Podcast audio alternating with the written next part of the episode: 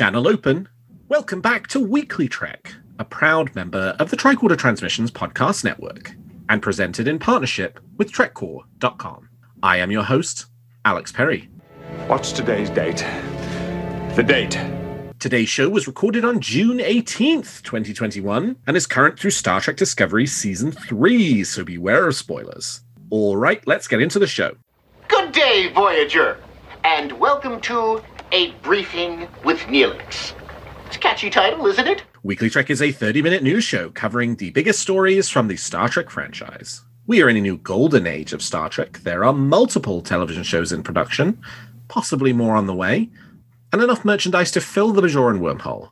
So stick with me, and I'll help you sort the real facts from a lot of the Dominion propaganda that you'll find online. But I can't do this alone. And my guest this week is returning guest and co-host of the Snap Trek podcast. It's Ross Webster. Ross, welcome to Weekly Trek. Hello, sir. Thank you for having me back. A pleasure to be here. Well, it is my pleasure to have you. Well, Ross, you know the drill. I want to know something that's got you excited about Star Trek at the moment. What's got you moving at Warp 10? Oh my god. I mean, there is absolutely so much to be excited about, and we're going to talk about loads of it, I know. But I'm going to stay really true to form and talk about what I'm looking forward to, which is the upcoming finale and epilogue of the IDW comic series Star Trek Year 5 because the whole run has been absolutely phenomenal. And if a comic could be a TV show, this is it. It's captured the original series so perfectly. It's absolutely magnificent. And then beyond that, they're following it up with a a mirror universe, mirror war set in the next generation era. I'm so excited for these comics and so excited that IDW is churning out the good stuff on a regular basis and that I'm here for it. So there's two for you. Two fantastic Star Trek comics. I am very behind with year five. What are some of the things you've been enjoying most about it? So I'm up to I'm up to episode uh, issue 15.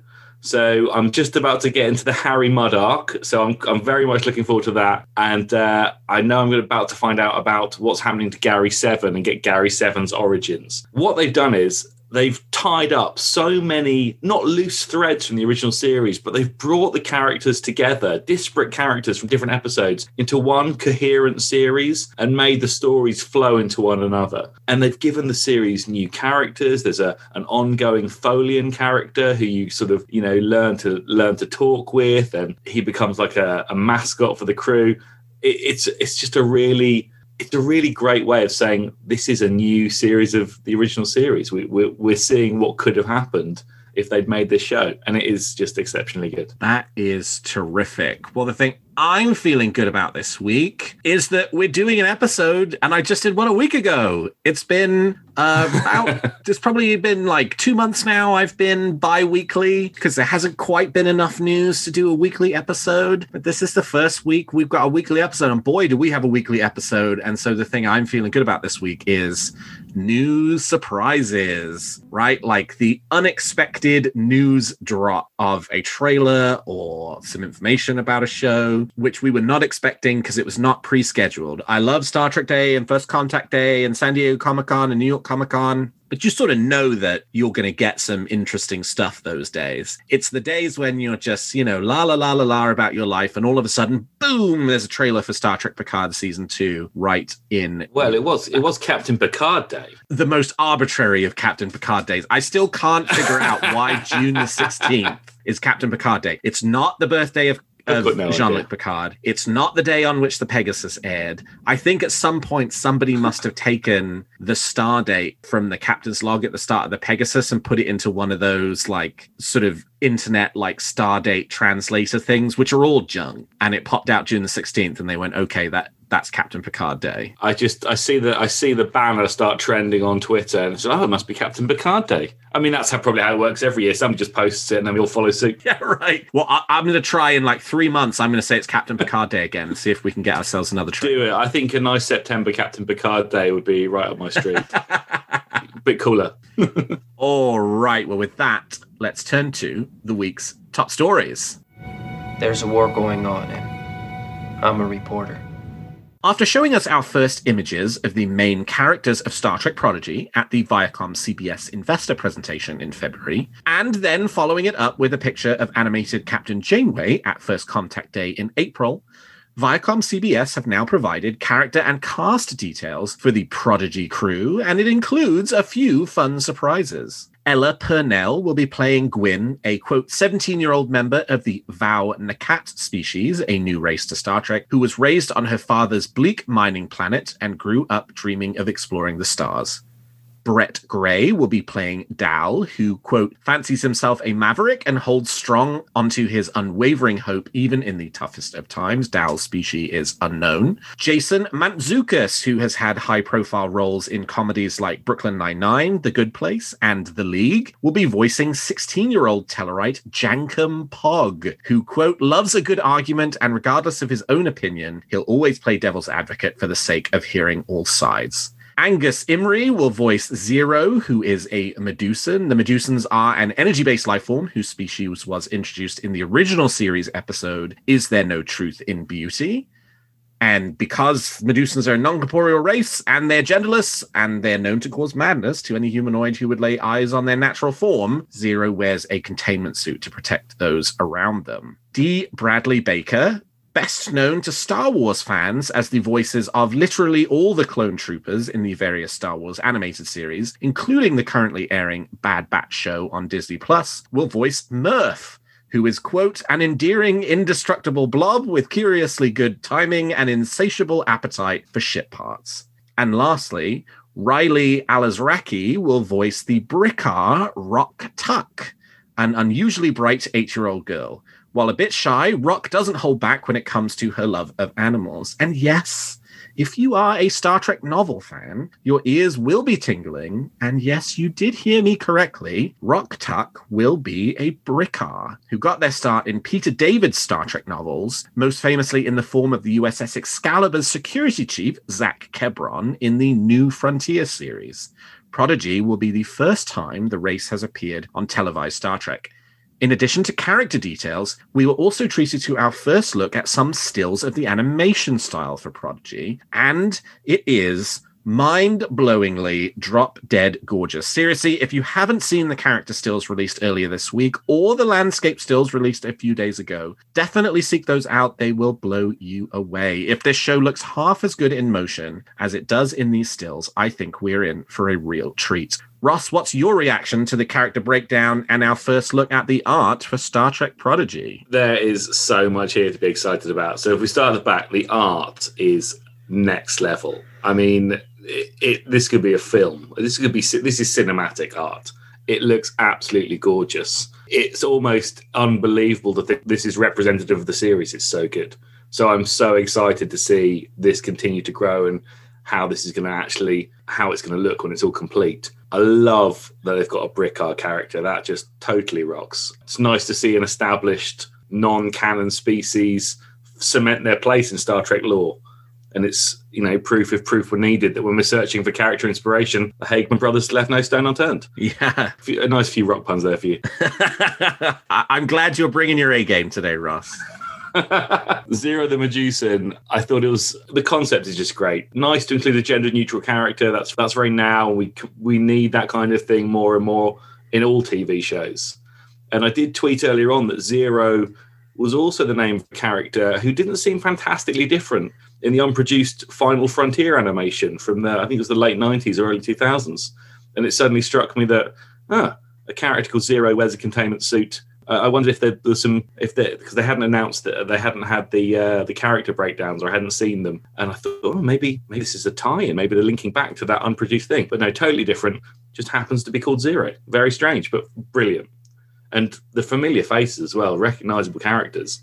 Great. We're getting some big names big names in Star Trek. Jason Mantzoukas, he's in everything. Yeah, that was really surprising to me, and I'm very much looking forward to see what he does with the role of being this Tellarite. And, and, and, I think my kind of initial reaction, and I tweeted this out too, was in addition to, you know, being really excited for the show, very much on board for it, and continue to be more and more invested the more we learn about it. It is funny how the more I think I'm about to get my hands around what this show is, they chuck another curveball at me that kind of completely shakes up my understanding of it, right? So, like, Yeah. take Jason Mantzoukas' character, right? Jankum Pog. Everybody thought, well, the show's set in the Delta Quadrant, right? We we know it's set in the Delta Quadrant because that's what they've told us. So he's got to be a Talaxian. Sort of has that Talaxian look to him. No, he's a Tellarite. Yeah. Zero's a Medusan. Uh, Rok-Tahk is a Brikar. These are all Alpha Quadrant races. Three Alpha Quadrant races. Right, who for some reason are now in the Delta Quadrant. So, like, why are they there?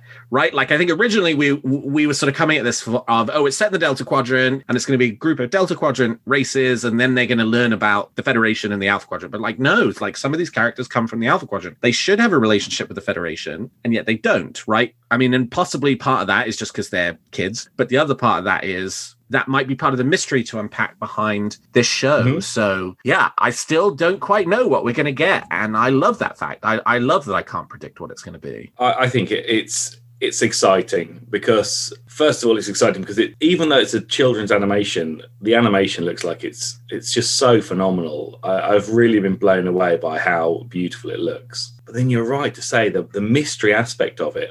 I mean, then we know there's ebb and flow between the Alpha Quadrant and the Delta Quadrant because we've had a whole series, a whole series set there for seven years, and they met half a dozen uh, Alpha Yeah, Quadrant right. species while they were there. Including a whole ship of Klingons. Precisely, precisely. And we know that these characters are going to find their own Federation starship. So there obviously is, is transport and, and movement between the quadrants. But how did it happen? How do they get there? How do they wind up together? And where are they going? I'm so excited that these are the mysteries we're trying to figure out because this is exactly the thing that is is great TV. These kind of these kind of storylines. And, you know, obviously it's a kid's show, but like, I mean, I, I am in, interested and invested in the story as well. But I mean, just for the visual feast of it from the images that we've seen, I, I, I can't wait for us to get a trailer. I, I want a trailer. I want to know when this show is coming out. Like I'm, I'm ready to go. I, I'm ready for Prodigy. I'm, uh, you know, I, I don't care if it's not finished yet. I, I want it now because uh, everything we learned this week is when the show was announced, you know, you sort of like, well, I don't really know what that is, other than the fact that it's for kids. And then it was the Kate Mulgrew thing, and I was like, okay, I'm on board. And then it was the characters, and I was like, okay, this seems really interesting. And then you saw animated Janeway, and now it's just like, okay,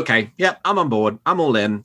I'm ready. Give it to me. You've definitely, I've definitely heard you ramp up your levels of excitement. You know, as the months go by and we get a few more snippets of info, it's been clear on Weekly Trek you are sort of getting more and more interested in what's going on. I think for me, I, I'm a guy. I do like to watch a lot of cartoons. I'm a big, I'm a big cartoon guy. So I sort of came in thinking this will be fun, but I've sort of been blown away by how good it looks. Like this, this looks better than most cartoons I would watch Yeah. and this is already more interesting than most cartoons I would watch. So I'm sort of I was already pretty much looking forward to it, but it's it's really moving up, and I'm thinking, oh, th- th- is this going to be as good as Lower Decks? Am I going to be as impressed by this as I was by that?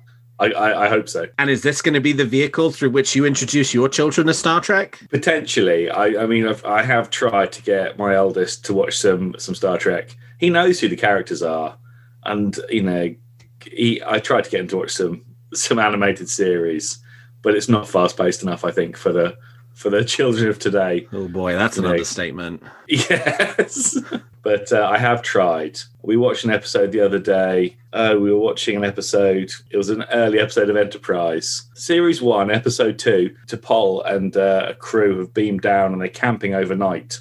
Oh yes, Strange New can't World. name of the episode. Strange New Worlds. There you go. And uh, I was just telling him who the characters were, and I said, "Oh, that's T'Pol. She's in charge." He's like, "But I thought Spock was in charge." I was like, well, so, yes, Spock often is in charge, but not not right now. But I, it was too complicated to explain to a yeah, six year right, right, right. why Spock wasn't there. well, if that was not enough news for one week, Viacom CBS also lined up a special surprise for, yes, as we were talking about the arbitrarily chosen Captain Picard Day, which was a couple of days ago on June 16th. And they provided us with a new trailer for Picard Season 2, featuring our first look at footage from the second season. Varys? Varys? Varys! What the hell is happening here? Excellent question, Jean Luc. Oh dear. You're a bit older than I imagined. mon capitaine. How I've missed you. Q. Welcome, my friend, to the very end of the road not taken. Time has been broken. We can save the future, and I will get us home together.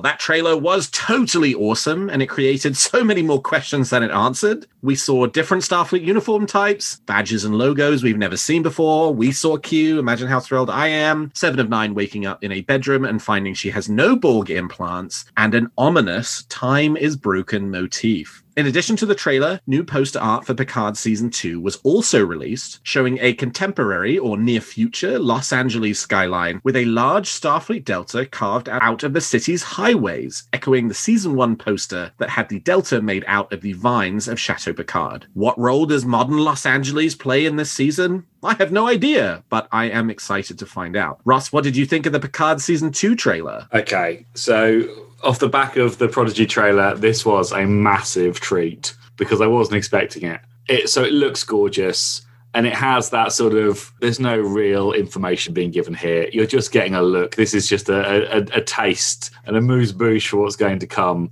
But you get the impression that it's an alternate reality, which actually is is very clever because following the original adventure of, of our Picard crew, there's no intrinsic need for them all to remain together. But here they are collectively thrust into a new problem, presumably by Q or Q's just there for sport. I wonder if this could herald the return of characters we've already lost as well. Maybe maybe Hugh. Yep. Maybe Narek, who's not been turned by the Zhat Vash. I think there's loads of potential here to re-explore all the characters we thought we already knew from series one and look at them all again. And then of course to see Q again, to have him come back. This is perfect because he was there as Picard's you know, foil from episode one, it's fitting that towards the end of Picard's career and his life, Q should come back again to test him again, and we should get the the resolve of their relationship, whatever that is, whatever that's going to be. And I, I am actually very excited to see where they could take this and what this could really mean for Picard, what this could really mean for Star Trek and, and humanity. Even what are they going to do between Picard and Q? What what is it when a man meets a, a, virtual god and they become friends. How interesting could that be? Yeah, it's so fascinating. I mean, in the same way that all the new Prodigy information asks 10 more questions than it solves, like this direction for Picard season two, to my mind, having watched the first season finale a year and three months ago, if I went back in time and asked myself, what do you think season two is going to be about? Like, this would have been the furthest thing from where I was going, right? Like, mm. they seem to be on a path towards more of an exploration of artificial life and the Romulan supernova and Commodore O, and, you know, sort of continuing a lot of those themes and ideas, but either they decided they didn't want to do that, or there's some kind of broader tie into that of what we're seeing. But this is sort of very different from what I was expecting in a great way. I mean, I, I this is really, really intriguing. I loved seeing Q again. Fascinating. He was sort of wearing some kind of uniform almost. I mean, you know, who knows what it was? You only just got a really quick flash of him. I mean, he dresses up all the way through. There, he's a, he's a big dresser upper. Yes, he is. And I, I wonder if this is going to because he had that. It was the ornate badge he had on as well. It's a very sort of unusual black badge he's wearing. I'm sure that must refer to something that we're going to see in the episode or the series.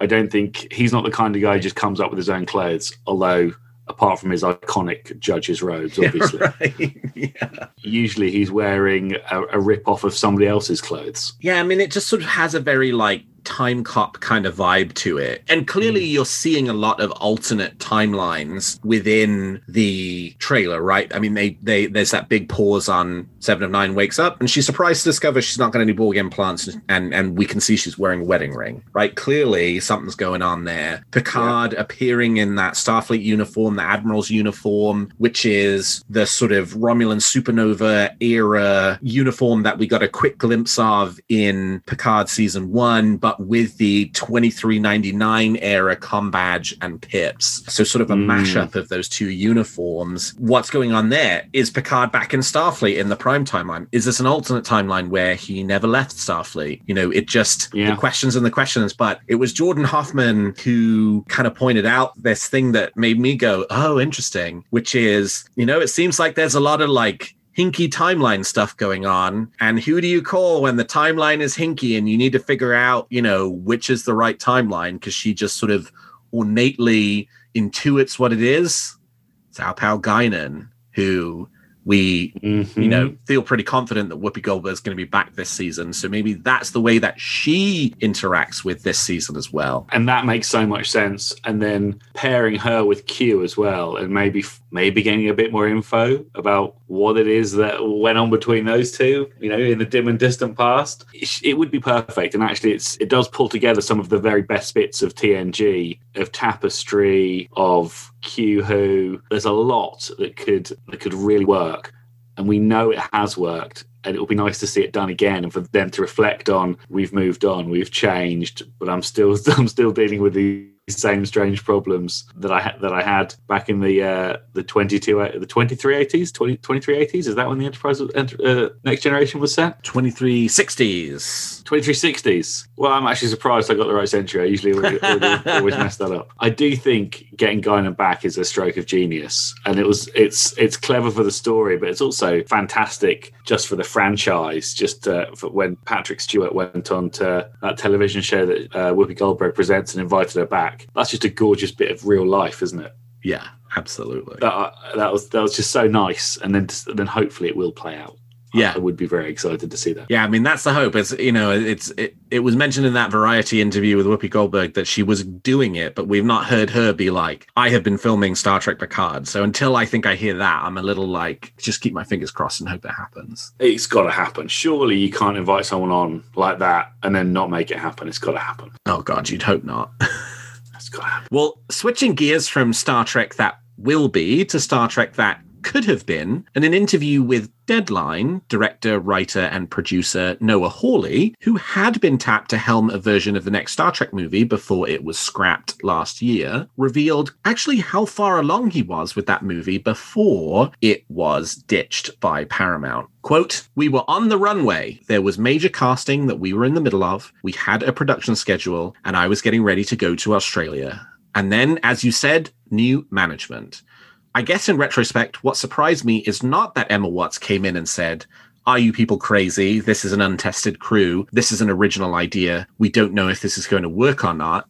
It's that I got as far as I did under former head of Paramount Motion Picture Group, Wyck Godfrey, and Paramount president, Jim Giannopoulos.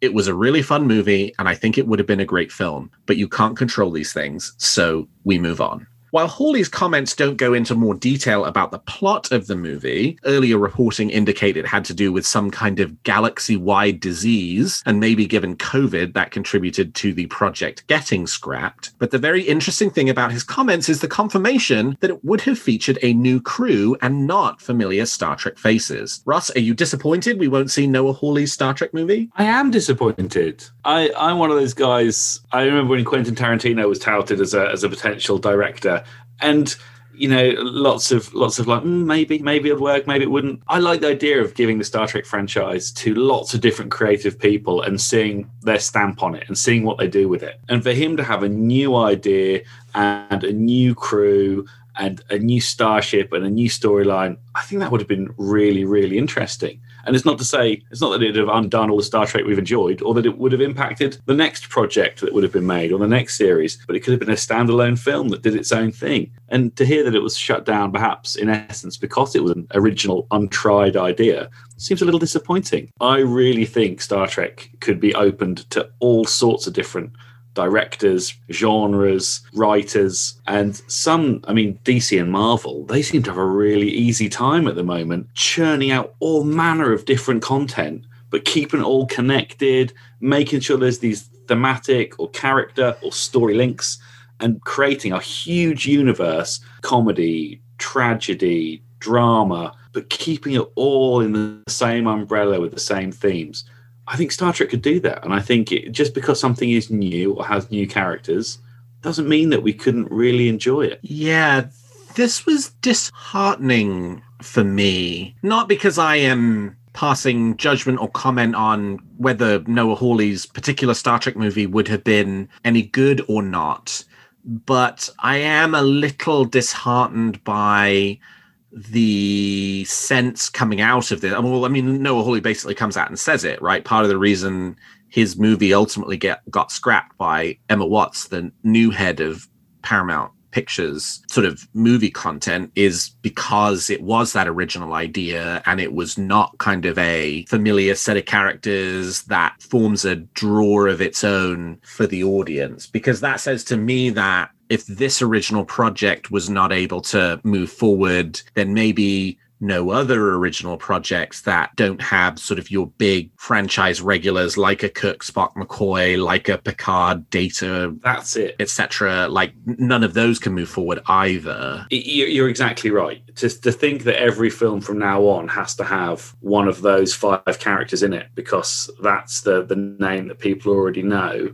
does seem to sort of limit the franchise a little bit. And we do have new characters always being developed and new shows are always being developed. And sometimes there's a seed of that new show in a previous show or a seed of a character that moves across. And that's great and that can create a connection but actually Star Trek is a big enough brand in its own right and a big enough idea that even the delta and the name that should be enough to say well if, if you're if you're a Star Trek fan if you know what science fiction is and you enjoy these kind of stories then this is going to be something for you it doesn't necessarily have to have uh, Mr. Spock in it for it to be really good Star Trek And if oh, what's the guy's name? Like Car- Car- Cluggage, whoever the head of Paramount TV was in 1985, had been as myopic about a return to Star Trek and making a new Star Trek television show at that point in time, we never would have gotten the next generation, which means we never would have gotten Deep Space Nine, which means we never would have gotten Voyager, which means et cetera, et cetera, et cetera. Right no we'd, we'd have got Star Trek Phase 2 we'd have got Exactly. that, that's as far as they'd have gotten we'd have never gotten further than that Right. And it just would have been Kirk Spock McCoy, Kirk Spock McCoy, recast, Kirk Spock McCoy, Kirk Spock McCoy. And we Yeah. wouldn't have gotten any of the, you know, Jean Luc Picard became an icon of a character, so much so that in his 80s, they brought back Patrick Stewart to play the character again. And that never would have happened if the studio executive had not rolled the dice on actually. Let's not do Kirk, Spock, and McCoy. Let's do something within the same universe that has many of the same concepts, but is its own original idea. So, I mean, ultimately, this is Noah Hawley's position, right? For all we know, there are a whole other bucket of reasons why the movie didn't go ahead that have nothing to do with whether it was an original crew or not. And that's what he's choosing to oh yeah thing that pushed him up. I mean, I can get behind the idea of it. If it is about a galactic disease and they're thinking maybe this isn't the right moment for us to be producing a multi million dollar film about a huge disease, yeah. uh, that that I find it entirely more understandable. As a, you know what, this just isn't the time for this now. So let's let's pack this up and retool it or do something else. But I am quite gutted about the idea that if he says he's on the runway, that means there's designs, there's schematics, there's mm-hmm. characters, character profiles, there's potential casting decisions. There's so much information here that you know, little bits of gold that would be interesting to find out about. Where, where was this? Where was this set? What was the ship called? Right. Wh- Who were the characters? What what have we missed out on? And I, I wonder if one day this will become available to us. Here's hoping. I mean, I'd love to Hmm. see more about, you know, and I feel like they eventually do, right? There've been a lot of failed projects that we tend to have found out, you know, more about them as Yeah, part of it. But so fingers crossed. Well, and lastly, this week, the Star Trek Advent calendar that I mentioned a couple of weeks ago has been formally unveiled by Hero Collector. The calendar, which is shaped like a Borg cube, will include a new collectible each day for the Christmas 2021 season, including a coaster set designed to match the console screens for the original Star Trek, a pair of Enterprise D socks, and an espresso mug commemorating Zefram Cochrane's first warp flight in 2063. The Advent calendar is now up for pre order in the UK and the US Eaglemoss stores. In the US, it's 139.95. In the UK, I think it's like 109 pounds. Russ, do you think you'll be picking this one up? As soon as this was announced, I was all over this. I'm a, I'm a big fancy advent calendar guy. I, I am one of those guys who buys a big Lego calendar every year. And then now I've got kids; they get a calendar as well. So it's essentially three calendars for me. So I am all I am all over this. And as soon as it was officially released, I was straight there on the Eaglemoss website. In the basket, and then I saw what the price was. I was like, mm, now, now I'm gonna have to put the brakes on and, and deliberate this for a little bit because it looks gorgeous and the stuff inside. I know my house is going to be better for having Star Trek coasters and a Star Trek espresso mug and whatever other delights are in there. I know I'm going to love every single thing that's in there, but it's a lot of cash. I did go to the, the extent of telling my wife, listen, I'm going to buy a very expensive advent calendar. So don't go crazy when this comes on the bank account. but I haven't I haven't pulled the plug on it yet just yet because it just seems like such a lot of money to spend and it's so frivolous, isn't it? It's so, it's so frivolous to buy a, a fancy advent calendar. Ah, but it's frivolously awesome. I know, I know. Those socks look amazing. I, I know I want to drink coffee out of a tiny Starfleet espresso mug. I want that in my life. I'm in for it. I- and I'm every time, are you already getting that? Yeah. I've got it there in the basket. And if it goes, if they sell out and I don't get one, I'm going to spend the entire run up to Christmas watching people on Twitter unwrap it every day. including me. Going, I could have had that. I'll specifically send you pictures every day of me enjoying each day's collectible. So just know that. You're a true friend.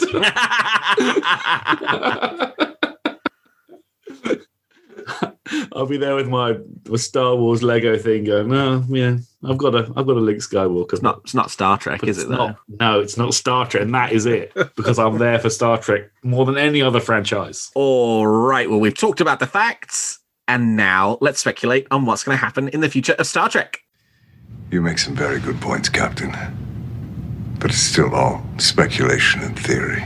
So each week, I and my guest give you a wish or theory we're nurturing about any of the shows or the future of the franchise. So, Ross, let's hear your theory or wish for this week. Okay, so th- this is my theory. I was about 75% on this theory about two hours ago, and I'm probably only now about 50% on this theory now. Go for it. In the Picard trailer, there's a woman who says time has been broken. Yes, Who is that? you tell me. Uh, so here, here, here's my opinion. I saw some people discussing this on Twitter, and I saw Terry Matalas sort of coyly chime in. It wasn't any of those names, but sort of to me hinted that it was a name we were going to know. And I've listened to that line now about 30 times, and I've, I've, I'm losing confidence in my ability to get this.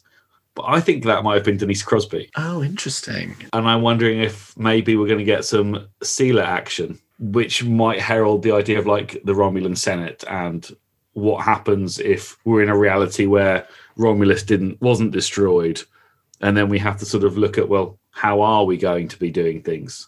If we're in a where if we're in a reality where Romulus isn't destroyed, maybe Picard then has to make the decision to go back to our reality, thus condemning Romulus to death again. And I thought maybe there was a there's a whole a whole avenue there. That's very interesting. And that is sort of in line with where my theory is going, which is I've been thinking a lot about the sort of timeline piece of it and the time travel piece of it. But to me, it feels like the show thematically to tie together should have a Romulan component to it. And so, what if Yeah. the story of the next two seasons ultimately ends up with they somehow fix the timeline so that the Romulan supernova never happens and you know the sort of more not bleaker but the well certainly bleaker for the Romulan empire future that materialized never ultimately happens which I, so I, I tested this theory out with someone and they said, well, wouldn't that mean the Kelvin timeline never happens? I said, no. In the same way that when Spock went back in time and created the Kelvin timeline, the Kelvin timeline would continue as a separate timeline,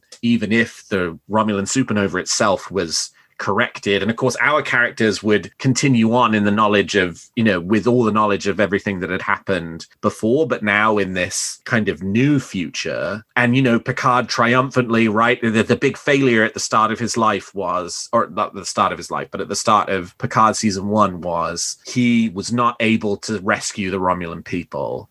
And so is the big, hmm. not redemptive arc, but is the big hero's arc of Picard he ultimately goes back and is able to correct his biggest mistake and save Romulus. That would be very, very interesting. And then he's in a, an unusual position of, I mean, I wonder if when we got Tasha Yar back originally, the episode name escapes me, but it was the uh, Yesterday's Enterprise. where yesterday's Enterprise, of course. We were at war. We were a nation. We were in a state of war with the Klingons, and things were going very badly. And actually, the look of some of the Starfleet emblems they looked rather militaristic. I Yeah. thought, and I wonder if we're now in a, a darker timeline where perhaps the Romulan Empire still exists and we are at war with them. And so there's this awkward choice between well, are we are we entirely destroying them, or are we going to be at war with them, or is there a middle ground? I do think it makes absolute sense for Picard to still be dwelling on this and for the Romulans to still be a, a central focus. I do think Romulans need to be a central focus because they've created this. I mean, Picard Series 1 went above and beyond fleshing out Romulans in a way which we'd never really seen. And of course, Laris, you know, Picard can't find Laris at the very beginning. Where's she gone? Well, she was there in the trailer. We did see her. Yeah, I think that's pretty good. And also, this this brings me on to one other tiny theory that I've got, which is more of a. Uh, I thought it might be fun. We've now just seen someone travel through the Guardian of Forever to presumably travel through the, the different franchises, the different Yeah. strands of the franchise to to pop up here and there. Are we going to get a a, a Philippa Georgiou cameo? in oh any yeah, could do. We could get her, we could get her in Picard. We could get her in Lower Decks. We could get her in Prodigy. She could be anything. She could be the character of the character that brings the franchise together. Yeah. Because unlike 90s Star Trek, where all the series were stacked on top of each other, this franchise, every single series is set centuries or decades apart from each other. And the only crossover there could be would be some sort of time travel, a la the Nexus. Let's get the Nexus back in. Would you would you want Picard's creepy Christmas family as well, or would you leave those on the drawing board? I mean, it depends. Is the Borg Advent calendar there, or is it, is it just them? oh boy i mean there are so many different directions it could go in and that Q line around you know welcome my friend to the very end of the road not taken is so a it's a great line but b it's so evocative yeah it's so deliciously Yeah, cute and it's so good. evocative and like as fans it throws up a bunch of different possibilities about what it could mean Ugh. Uh, it's it's uh, it's just perfect. When he comes in, he looks so good, and they both look they both look great. But Q just looks immaculate. I am so excited to see what and Picard get up to in series two. So I am I am there for this. Do you have a theory or a wish for Discovery, Picard, Strange New Worlds, Lower Decks, or Prodigy that you'd like to share? Tweet them to me at Weekly Trek or email them to me at weeklytrek at the tricordertransmissions.com and I might feature your theory in a future episode. Well, that's all the time we've got for this episode of Weekly Trek. Thank you so much to my guest, Ross Webster, for joining me today. Ross, how can people contact you if they want to continue the conversation? I am always on Twitter talking about Star Trek at strtrk1701, or you can listen to Snap Trek, a podcast which compares two episodes of Star Trek for fun at Snap Trek on Twitter as well. And you can find this show on Twitter at Weekly Trek and me at Alexander T. Perry. And if you enjoy the show, please consider leaving us a five star review on your podcast player of choice. And please check out some of the other great shows on the Tricorder Transmissions. And if you like our shows, please also consider becoming a Patreon of Tricorder, which you can find at patreon.com slash the Tricorder Transmissions. And lastly, if you're looking for Star Trek news on the internet, I hope you will turn to trekcore.com. Well, thank you, Ross. Thank you to all of my listeners. And until next week, live long and prosper.